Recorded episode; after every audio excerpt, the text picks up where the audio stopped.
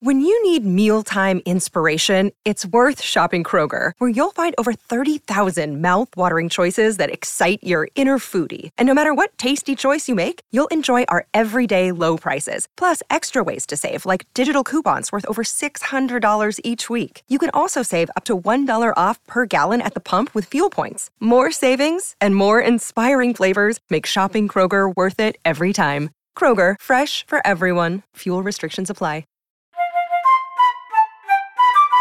Hello and welcome to the TIFO Football Podcast. I'm Joe Devine, and I'm now joined in the studio by JJ Bull the Bullet. Hello, JJ. Hello. How are you?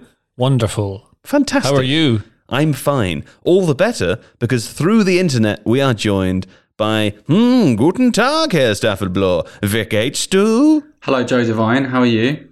I'm fine, as I already said. But you might Today be we're going to talk about. slightly uh, better for talking to me, maybe. Sure. yeah. How are you, Seb? I'm Yeah. really well. Really Great. well. Yeah. How are you? How are you, Joe? Oh, yeah, everyone's fine. Everything's good here. I'm fine. Yeah. Things are dropping off a little. Less good than I was two minutes ago. We're going to talk about the football today. Manchester United, uh, Manchester City, of course, the big Manchester derby. How many times will we say Manchester today? I expect several. Uh, also, West Ham beating Liverpool. What an interesting one. Lots of managers have been fired, so we'll get to that. And of course, there are uh, you know new arrivals, including Antonio Conte. We'll speak a little bit about him later. Um, of course, the biggest news uh, from the weekend's football, JJ. Don't know if you saw this, but of course, uh, there was a match between Waterford and Shamrock Rovers in Ireland that was suspended due to fireworks being detonated in the stands and on the pitch. and that's not funny because it was dangerous.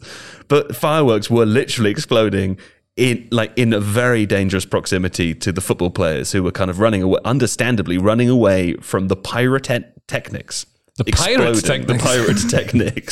So you're exploding seeing in their faces. pirates let fireworks off on a pitch. So you know, I feel sorry for those. Feel sorry for those uh, footballers, and also it's quite funny because you can see, you know, how some fireworks you light the firework Mm. and then it sort of shoots out lots of fireworks, but in in bits. So you know, you, it will have delayed reaction. You'll have like five fireworks in one tube. Do you know what I'm saying? Uh, how much noise do those ones make? No, I'm just saying one that will you, you light it and then it'll go toot Like a like a Catherine toot. wheel. Like they'll just keep no, not like a Catherine. Yeah, but that's Oh, it's not like it, but it's more Like of a a- pop noise, and then it comes out. Not the pop, not the noise. What No? I'm saying is, you get five fireworks out of one firework. That's what I'm saying, right? So imagine this: the person in the stands who thought this was a good idea to light it, the first one goes off, bad idea, but they can't stop it. so there's four or five more which go off over the course of the next 15 seconds. Everyone's panicking. You know, Sounds great. I mean, five fireworks in one sounds like good value for money. I think it probably is Much like. The Athletic. Oh, what a bang that was, eh? Visit theathletic.com forward slash TIFO to find a 30 day free trial and all the fireworks you could ever dream of. Fireworks, metaphorically, of course, in the form of explosive writing and um, colourful uh, features and loud news. Yeah? You'll be craning your neck for days. Theathletic.com forward slash TIFO. Uh, that'll do for our intro, won't it? Other than to say, do buy the TIFO merch. If you're out with the fireworks, uh, you'll want to be warm. So wear a t shirt that has TIFO on it. It won't keep you warm, but it will make you look buff. Also, if you want to get something in before Christmas, Xmas, holiday period, uh, 25th of December, if you want to do that, you really should be buying it now because of uh, delivery times. Anyway, uh, I will now leave you in the uh, the warm hands and the oh so cool embrace of uh, football.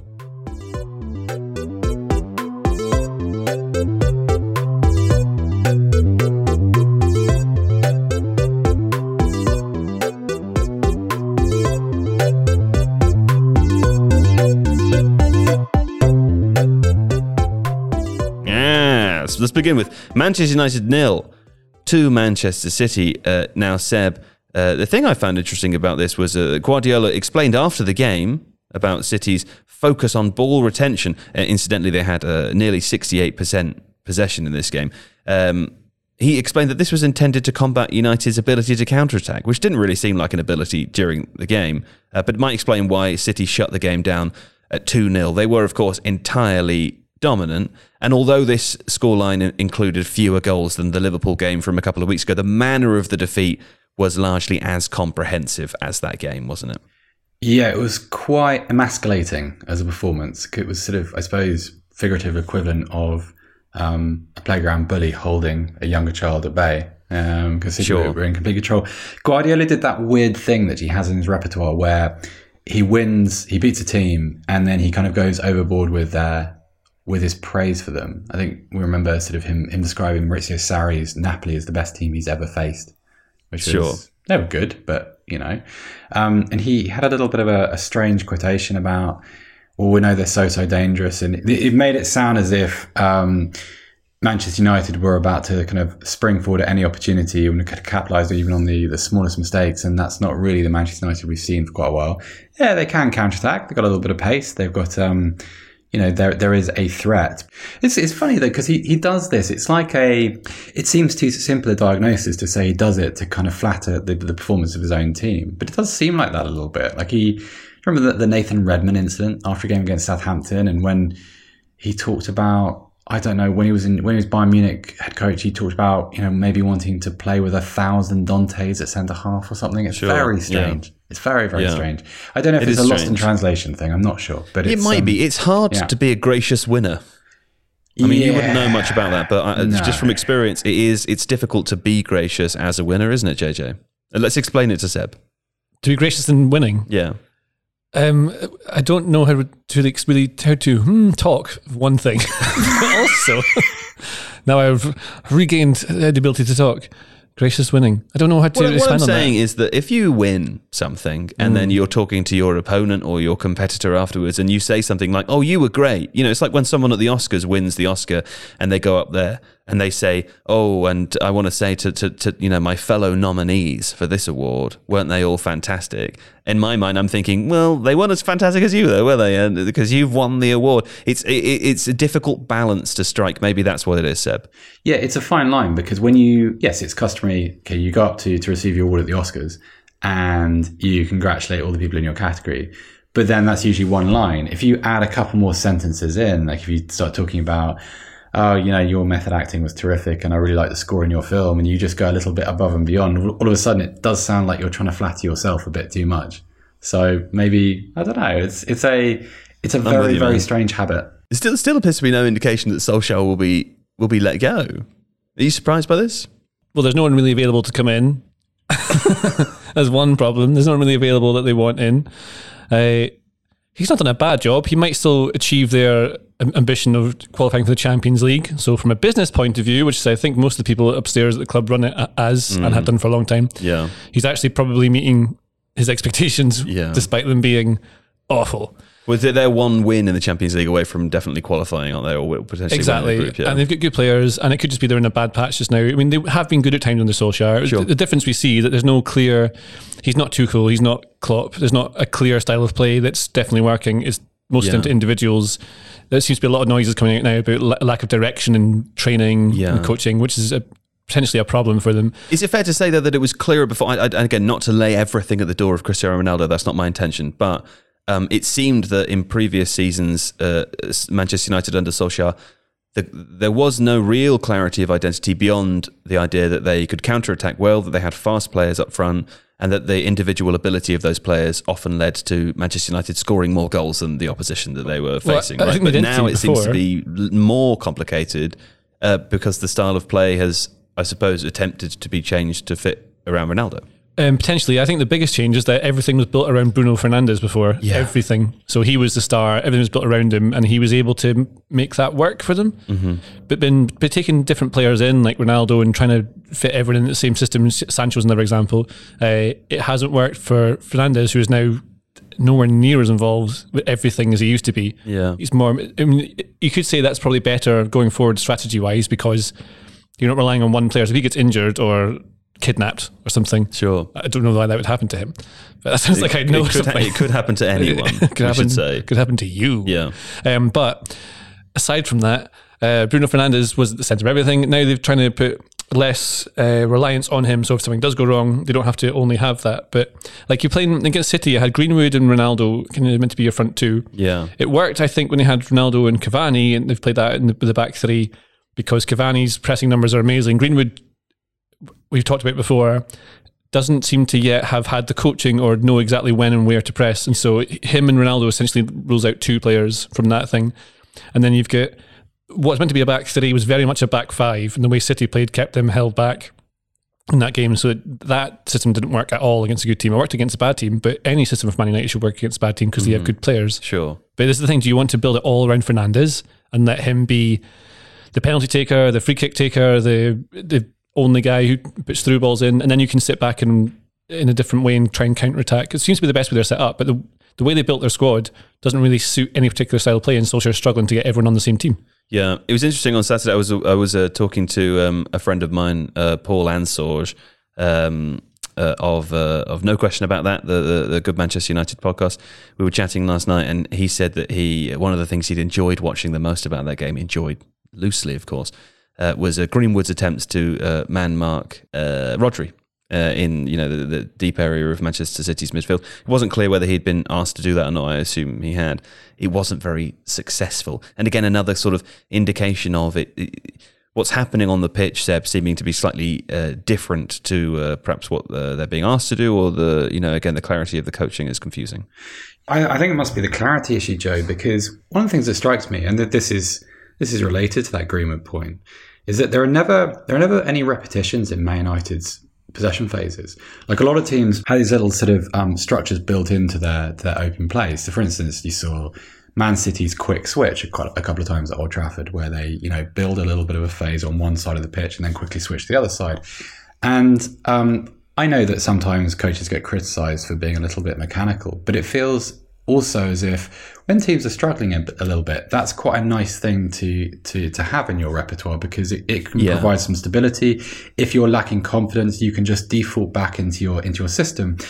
And Man, no no Man United phase ever seems to be the same as the next. And I, I think we talked about this on Do you, WhatsApp. do you think, though, is it possible, Seb, that do, I don't know if you remember, but when uh, Jose Mourinho was just leaving Manchester United, there was a real toxicity around the whole scenario. The fan base were very unhappy with him. And obviously, you have this club legend come in who wins the first four games in a row. The, the sort of dominant narrative at the time was he's unshackled the attack, right? He just let them go. And these perceived patterns or, or phases of players you're describing now that were attempted under Jose Mourinho that just weren't working, um, they were dispelled, and all of a sudden, Man United were fluid in attack, and the players were were rushing forwards with the ball in a way that uh, you know it felt like they'd been held back from doing for a while. It's it's easy to sort of get caught in that place, isn't it? Because it was a it was a good time for the fans. It feels like that kind of situation is a, a little bit of a spectrum. So you you go from one side where everything, at least without the ball, is hyper rigid um, under someone like Mourinho, and also the kind of the off the field stuff is a little bit tense too. Then you release the pressure valve by bringing in a Solskjaer type, and then over time you gradually slide from left to right, and beyond a certain point, it's not healthy anymore. And that's my kind of mm. layman take on it. I, I just, I don't know. I'm not sure it's any more complicated than I'm just not sure Man United's coaching is very good. Sure. On the other hand, Manchester City's coaching looks very, very good. They, I thought it was their one of their finest performances of the season. JJ, they were extremely comprehensively good. Yeah, was it Gary Neville said they silently annihilated them? Yeah, Yeah, it, it- it had that feeling, didn't it? I think they they had 2 0 and didn't need to do anything else. They just kept the ball. Yeah, to suffocate it. It just looks like watching the old Barcelona teams. Yeah. Just so, so much better, different level altogether. They're the players are so much extremely better confident. And better coached, yeah. It, it felt a little bit though to me like watching Manchester United against Spurs the previous weekend. It's very hard to gauge. Uh, and it's a common, common thing you might hear on Match of the Day. But were Man City good? Were Man United bad? It's it's a difficult one to know if we're trying to place Man City in terms of the finishing positions this season. We watched Liverpool lose at the weekend as well. We'll come and talk about that. But um, you know they're still up there with Liverpool, right? Yeah, you can see Man United are not at the same level as City. They're just, yeah, they are a much, much better team. But equally, United did create a couple of chances. Like they could in another day, you could have had. Say City didn't take their chances, which they've done before. Well, one of them, one of which was an own goal, and the second was a, a goalkeeping error. Like there was, a, Yeah. there's a scenario that the uh, obvious issue with this is that Man City, as soon as they got to two 0 they stopped trying to score, which is a very reasonable approach. Uh, so you don't know whether they would have created more chances or not. But you know, those two goals, they were low chance goals. And I think I agree with Guardiola on that. They are actually dangerous. United on the the counter, especially because they have these players that can do. it. But you saw that if you look at the average positions map, I think I tweeted one um, from some point during the game. United looked like a one nine Sure. zero formation because the way City kept them pressed in, they couldn't get anywhere near it. Lindelof's average touches were as near his own penalty box. Yeah. Uh, nothing like what United should have been like. But uh, I mean, they're not playing very well at the moment. And uh, what Seb's saying about the individualistic part of it is part of what makes them good in counter attacks. Is no set play, so you don't know exactly how to to train against them during the week because they could Yeah. do any number of different things. Seb, uh, Chelsea top the league, I think, at the moment. Uh, Liverpool second going into the um, international break.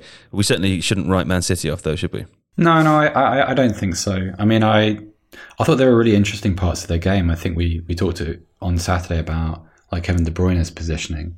Uh, De Bruyne, I don't think De Bruyne's having a particularly good season, but he he popped up in some unusual positions on the pitch. He was very very deep. He was almost he was almost dropping between his centre halves at points during the during the um, uh, during the first half, which is an interesting tweak because if you're facing a team who um, have structural issues and don't have a lot of discipline and are really, really struggling for stability in the middle of the pitch, probably the last thing you want to face is a player of De Bruyne's quality dropping deep and just moving to wherever he wants to receive the ball.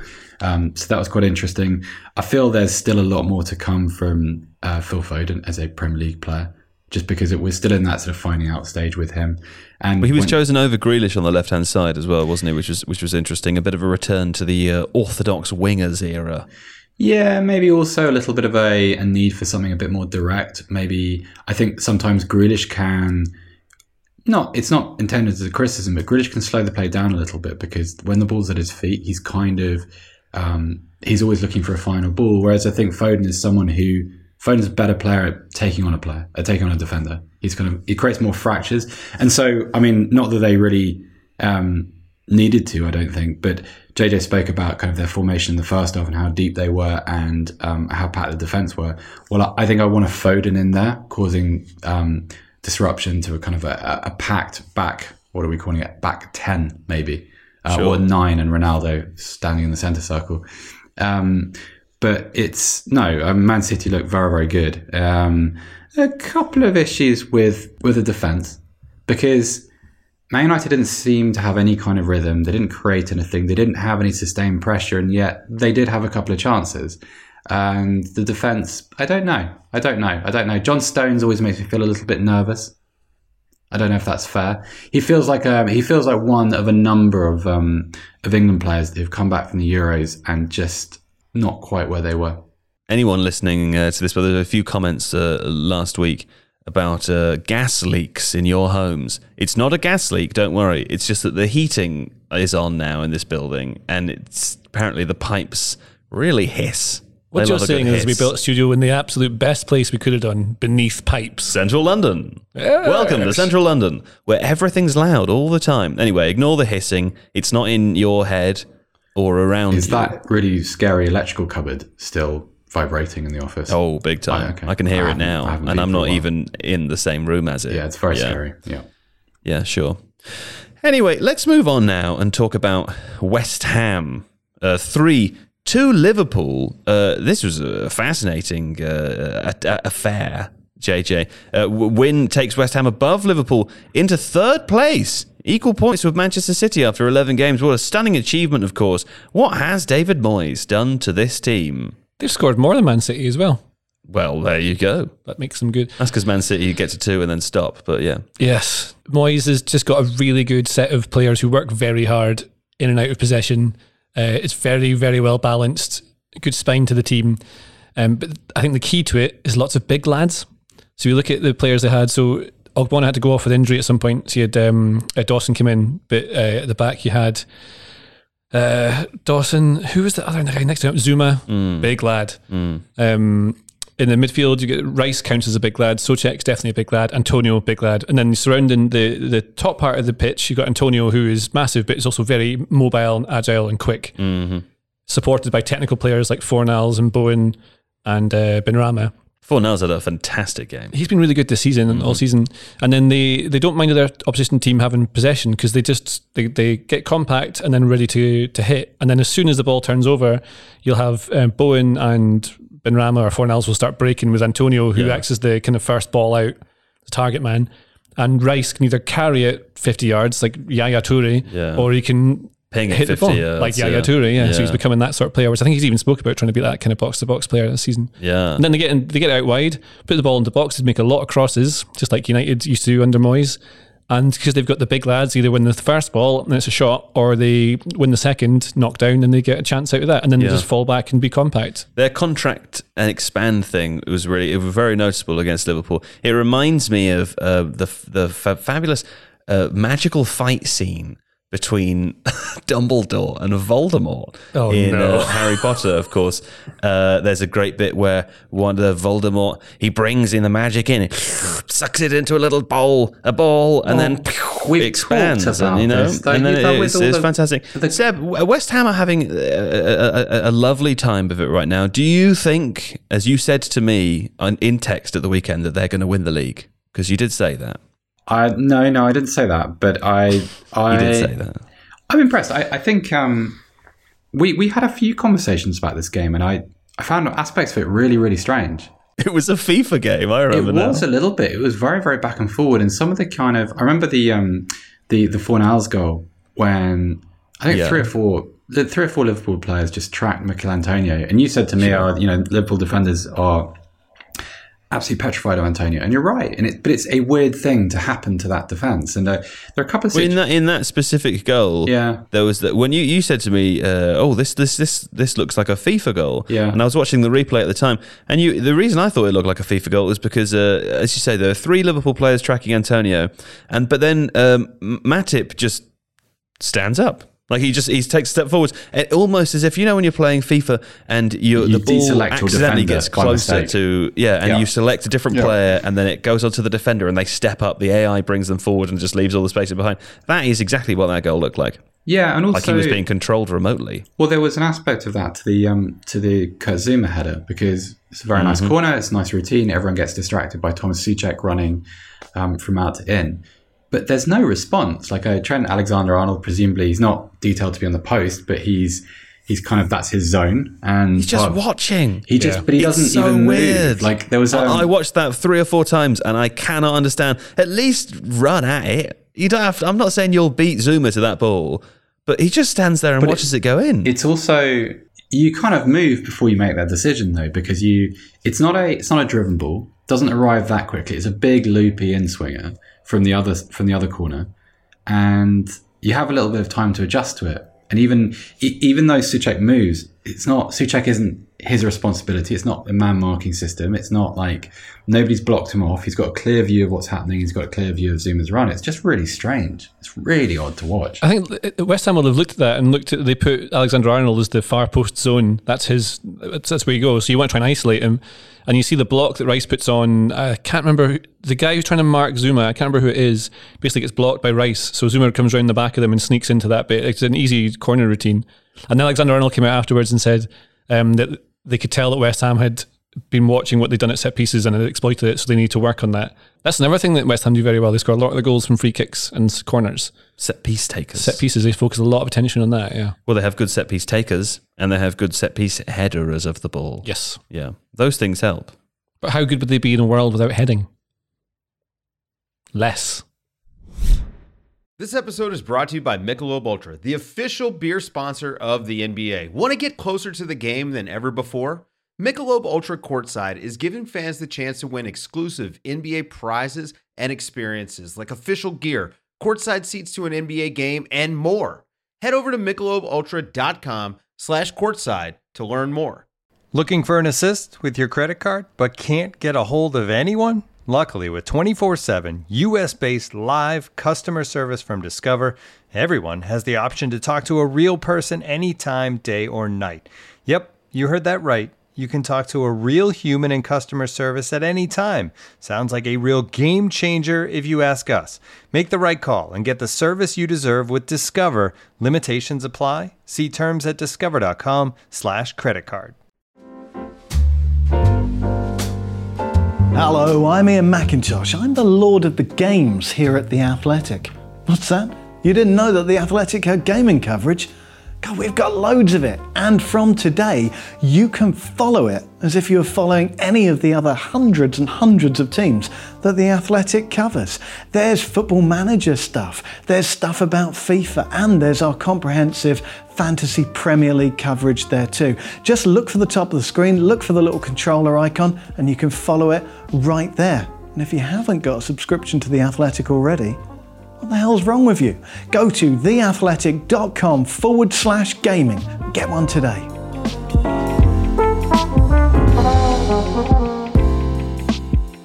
And we're back from the break. What a lovely break that was. Sackings now. Um, there have been two sackings since we last spoke. Well, I'm sure there have been more. But uh, specifically in football, there have been two sackings. Yeah, not at Tifo. Not at Tifo, although there will be one. So, um, Dean Smith, uh, Aston Villa. I feel like we should talk about this. The second of the two. But let's begin with Dean Smith. Uh, Seb, five defeats in a row at Aston Villa. Lots of injuries, of course. We know that, and we also know that he was he was liked by the players. This is a, a sort of sad situation. It's not one where fans and players are happy uh, to see Dean Smith go.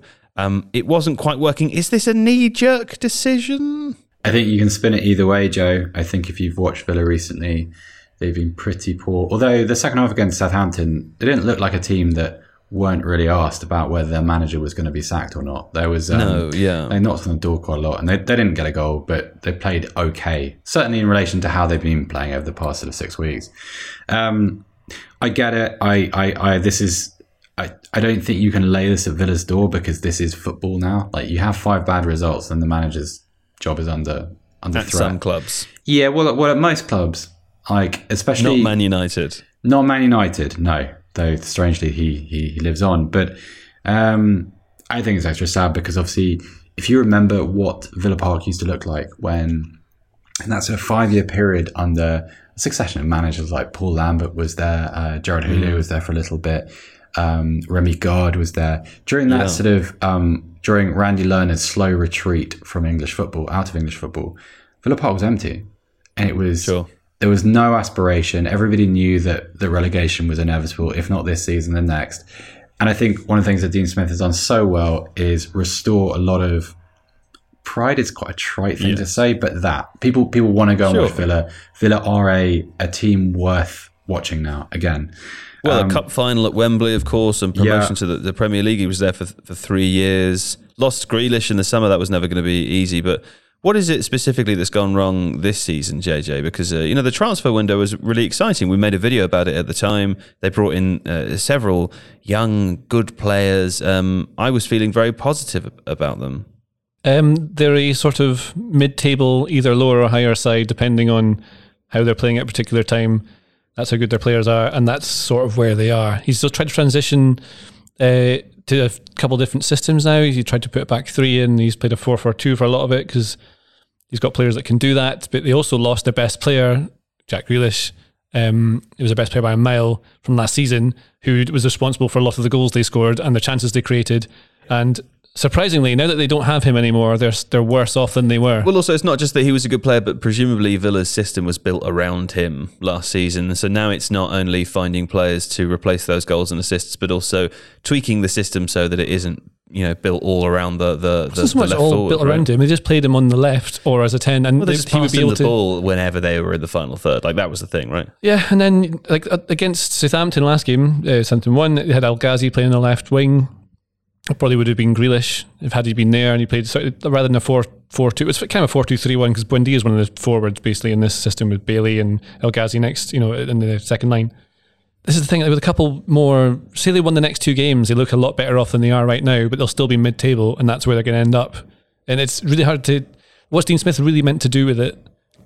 He he wants to win all the games he can, like any manager does, but he can't win all of the games because other managers also need to win all the games they want to be able to win. I realize this makes little sense, but there's the thing with like all those teams in the Premier League. I, what what do they want to happen? Unless you like look at the look I at think they, and now, the in, Villa, in. Villa's uh, uh, uh, case, presumably, is that they want to avoid relegation. I think the fear, the fear, and again, this is why some some people have questioned whether it's a kind of knee jerk decision or not. The fear, of course, is uh, you know going back down to the championship after establishing themselves here last season. Um, that would be detrimental. Well, it was. It, did you read Christian Purslow's statement, Joe? Because he talked about. I mean, it wasn't. It didn't really mention relegation. I mean, that's probably implied, but he talked about we haven't made the forward progress or something, something similar. I'm paraphrasing, and it was sort of that was the bit at which I I lost a little bit of sympathy because I thought, well, you sold your best player. Um, about 60 million pounds worth of player that you brought in hasn't really been available. I really like Leon Bailey. I think Buendia is a good player, but these are um, Buendia played last season in the Championship, has played in the Premier League before, but there's a little bit of a, a jump up to accommodate to deal with. Bailey uh, Bailey is notoriously up and down, really talented guy, um, super gifted, but has always been cold. well, also, he's had physical issues. So you haven't really had the opportunity to work him into the side. So you've lost your best player, and the club have tried to replace him by committee, but two members of that committee haven't really been available. And now Danny Ings isn't available either because he's injured too. And I, I feel like I always think that in this situation, when you've when you've got a little bit of credit in the bank as a manager, when you've got a promotion under your belt, when you've got a Premier League survival season and then a jump up into mid-table as last season, significant progress. I think you're owed the opportunity to reset somehow. You're you're owed the opportunity to go through a hard winter, to look at what you have, and to start using the tools that you've been given. Um, but that just doesn't happen by November, and especially not if you don't have those players available every week. And it's just it's a little bit difficult to take. And I, yeah, it's it's.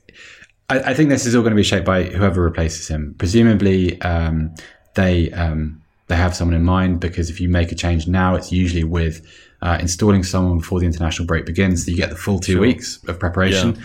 But um, yeah, odd.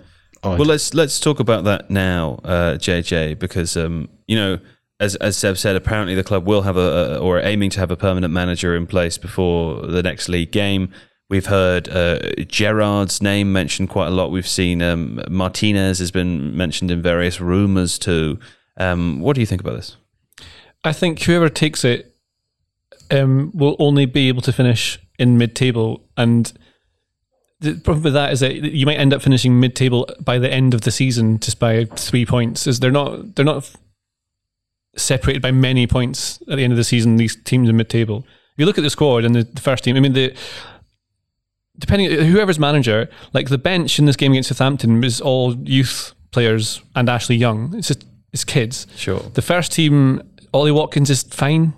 You know, he's not like Danny Ings is a good player. He'd be there. Martinez is a really good goalkeeper.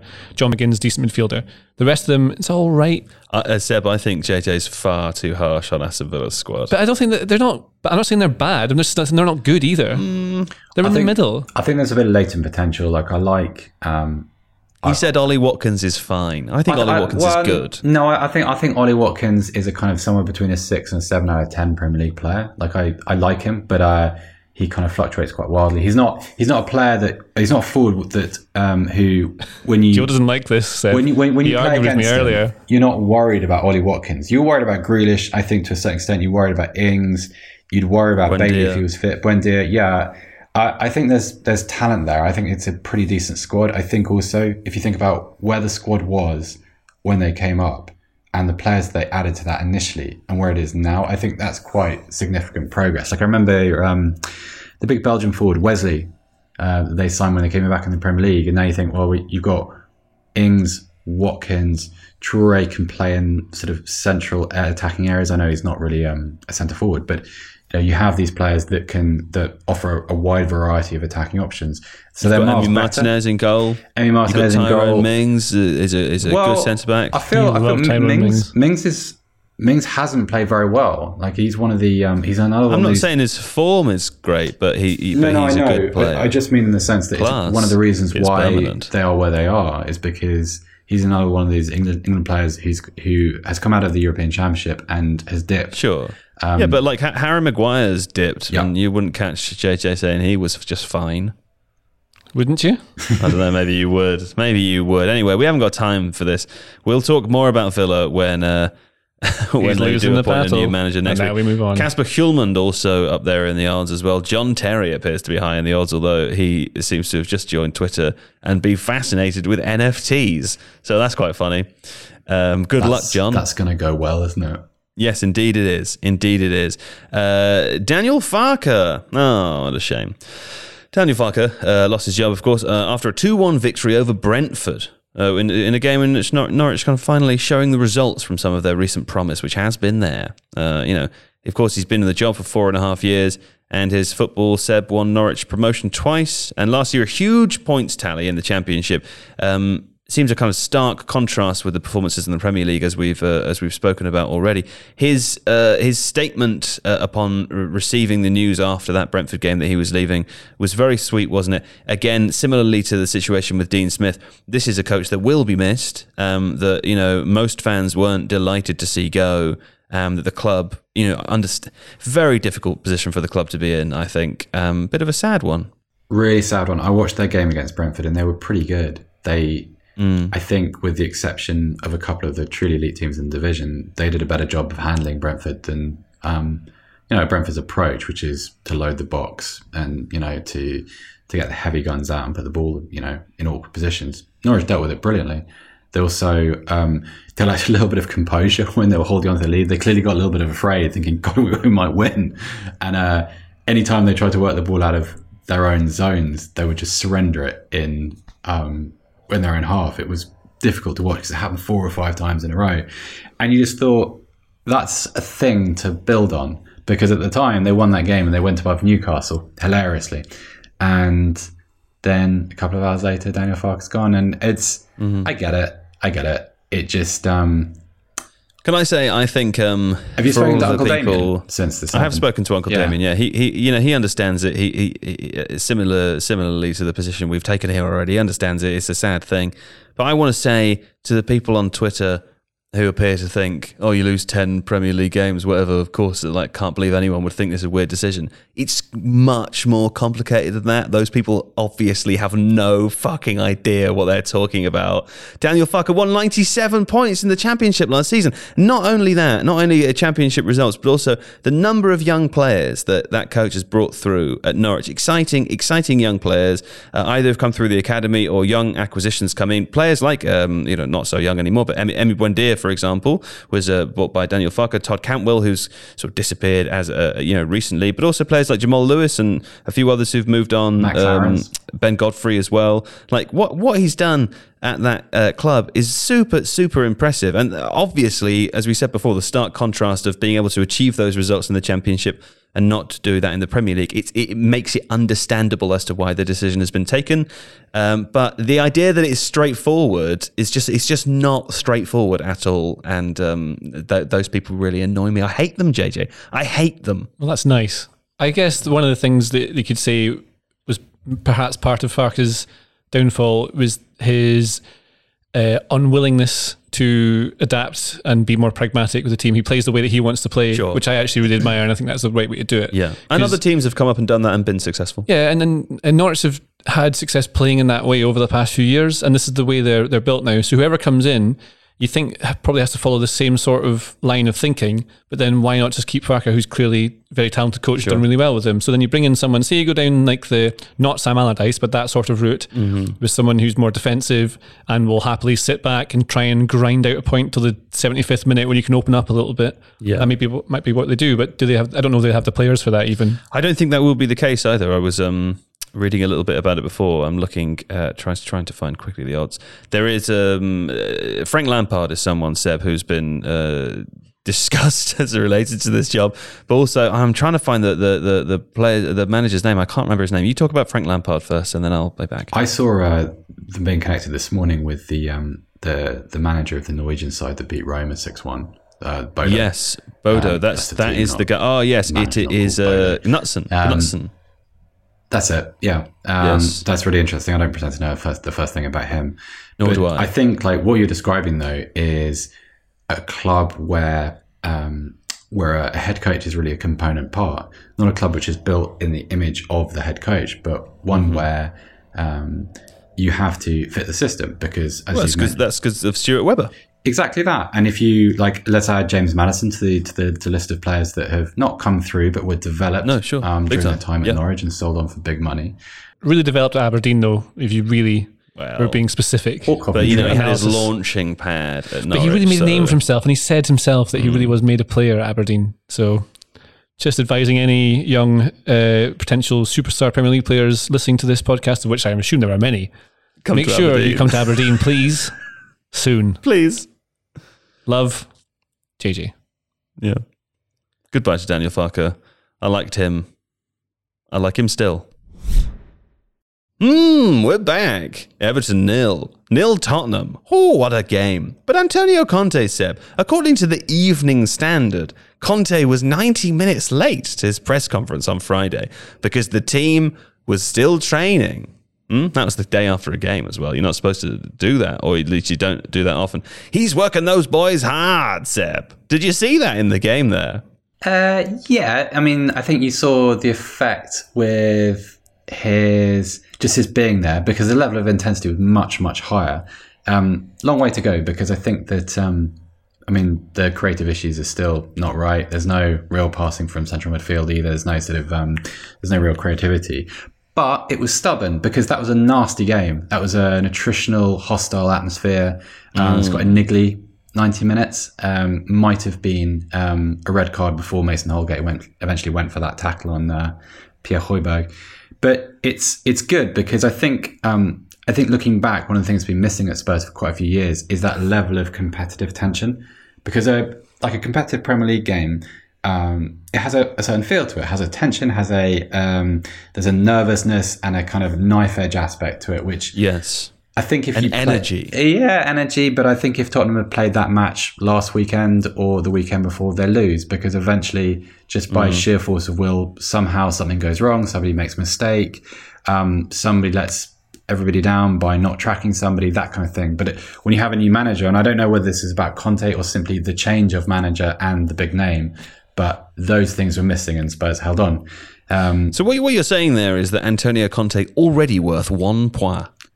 Yeah, I'd say so. I'd chalk that point up to him. It was it was good. I like that. Um, I like his honesty. I like that he recognizes that he spoke a little bit um, just after he got appointed about you know Tottenham as an, an off the field club, um, top class. You know, lovely stadium, great training facilities, all that kind of stuff. Big big sort of commercial ambitions, but they're behind um, on the pitch. And I think that would chime with what most fans not only feel but have been frustrated by over the past couple of years. Yeah. That sort of, Pretty, Absolute- stra- pretty straightforward one, isn't Yeah, it? it's just absolutely buried Nuno as well. Basically going, uh, this, whoever was in before, Yeah. useless. I mean, I don't, is I, really don't know like if I read it that way. I, I just felt as if it was a good, solid diagnosis of what a lot of fans feel. Like it's become, Sure. for a long time for the club, it's been really, really important to expand relationships with the NFL or to finish the stadium or to to have um, that funny brewery in the stadium where the cups fill up from below, that stuff. And you just think, yeah, that's all fine, but buy a centre half too. Or, you know, we haven't got a midfielder who can pass the ball 20 yards reliably. So that's also important. And Conte tallied with the idea that he's quite he's not fearful of executives he doesn't mind pointing a finger internally and saying right well you know i need this and i need this and i need this and and it it was good it was kind of soothing it was a little bit aggressive but in a good way Yeah. Good aggression. Well, that anyway begins the uh, process of us here beginning to discuss things that we don't have time to talk about, and we will talk about next week, uh, including Chelsea won, won Burnley. We won't talk about the game, but we'll talk a little bit about uh, Chelsea next week. Uh, odd game, this one, in which uh, Chelsea punished, of course, for not finishing those chances. Um, and, uh, you know, injuries, which, you know, of course, there were injuries. But Ross Barkley, Seb, Ross Barkley there, Thomas Tuchel, apparently impressed with Barkley's determination and desire for a future at Chelsea. It was his first uh, Premier League start of the season uh, for them in this fixture. He played the game. Ross Barkley. yeah it's just such a strange sentence um I don't know. I, he's not going to have a future at Chelsea because there's just too many players ahead of him. And Sure. um, I He was right in this game, though, wasn't he? He did fine. He did fine. Uh, but he it felt felt like he was selected because um, Thomas Tuchel kind of thought that he would Burnley would roll over at Stamford Bridge and it would be a, Sure. a good way of you know keeping players fresh after a Champions League week. Fair enough. No, no, no. But no, no, no. Burnley are stubborn and they have a little bit of a, a funny record at Stamford Bridge too. Um, Yes. well, if you look into it, it's not what you'd expect. done pretty well. No, if you look into it, it's funny. Yeah. You'll It's quite funny. laugh. You will. That's what you're saying. Yes. Well, anyway, we'll talk about Chelsea and, and perhaps Burnley as well next week. Also, teams we'll talk about next week. Arsenal one nil Watford. Uh, you know, again, no time for it now. But here's a few fun facts that came out of the weekend. You ready for some fun facts here, JJ? I love fun facts. Good. I'll expect a reaction to each of these facts. Hmm? Fun fact number one: This was Arteta's 100th game in charge in all competitions. Wait for me to finish the fact before you make your noise. Let's try that one more time. This was Arteta's 100th game in charge in all competitions. okay, that's a good reaction. Here's another one. Emile Smith Rowe becomes the fourth Arsenal player ever to score three games in a row aged 21 or under. yes, the other players were Anelka, Reyes, and Fabregas. It's good. Yeah. And the final one, Ben Foster, became the oldest goalkeeper to save a penalty in the Premier League. it's the same reaction as the second one. I feel similarly about it. Yeah. Yeah. What? How could you describe that feeling in words? Uh, Because it sounds like Can you just- you are aroused. That's the thing. It sounds like it's not. you. No. It's um, Gargling. Like the sound of if you were a frog and you saw your young developed from tadpoles into smaller frogs bouncing off over the lily pads into the distance, into the forest to become their own frogs. Crystal Palace 2, nil Wolves. Again, another example of a team. It's international break next week, and who cares about the international football? Not me. So we'll be talking about Crystal Palace next week for sure because they extended their unbeaten run to six games, Seb, in the league. Sure did. Also, um, do you remember the reaction to Patrick Vieira about a month in when there was No. some slightly mischievous reports about, oh, you know, Palace are already looking at replacements? Nonsense, of course. Oh, it was just kind of people making trouble. But um, compare this sort of the success of this cultural reset so far with the Frank de Boer project. Because Sure. it's a difficult thing to do to go from Hodgson and uh, everything entailed with that style of management to being forward thinking and um, picking Good name teams. for a band. Yeah, but Frank would- de Boer project. I was thinking that when you said the Frank de Boer project, it made it sound like a kind of, you know, an art house Yeah, thing. yeah, yeah, They'd be like from- post post something. Sure. Yeah. Quite angular. Post truth. At a drive-in type thing. Yeah. Good band. Anyway, also Xavi is the new Barcelona coach, so maybe we'll talk about that when we've seen him actually play He's a been few games there. as we speak. Um, you wrote down here uh, Red Bull Leipzig uh, 2, 1 Borussia Dortmund, of course. Yeah, I feel like I talked about this quite a lot in the live stream, so I shall spare the podcast audience a repeat. But well done, Christopher Nkunku. Good player. Yeah. Good, good, good player. Good player. I saw his little a couple of pirouettes there in the box. Very exciting pirouettes. Yeah. Have we talked about Seb's live streams? How he does them every Sunday now? No, no. I think we mentioned it last week, did we? Why don't you tell us, JJ? Well, if You're you the only one here not involved. You, you should talk about it. Yeah, if you have eyes and ears and like the football, Yeah. Seb has started doing a very entertaining live stream every Sunday. It's Hmm. at 10 p.m. Um, British time. UK time. British yeah. Yes. GMT. Yes. Uh, 10 p.m. on Sundays on Tifo IRL. Yeah. And I thoroughly recommend you go and watch it because he's full of information. It's good fun. Seb starts by talking about two things of his own choosing, and then he takes questions from the audience. You could join one of the 800 that enjoyed Seb last night. It's a lot. It's a lot, isn't it? Yeah. Yeah. And you also, if you want, you can just see him in his attic there. Anyway, on Xavi, just before we finish, um, you know, one thing I should tell you about is that the Athletics football podcast last week did a great episode all about Xavi's inevitable return to Barcelona with Andy Mitten. exactly the right reaction there. So you can check that out wherever you can find your podcasts. But for now, uh, that's all from us, from uh, Herr Stafford Bloor. Uh, uh, g- uh, gut, guten Nacht. Auf Wiedersehen. Yes. And uh, JJ Bull. Good night. Yes. Yes. Goodbye. Uh, goodbye. And of course, uh, thanks as usual to producers Don and Adonis. And we will be back next week with more of the same.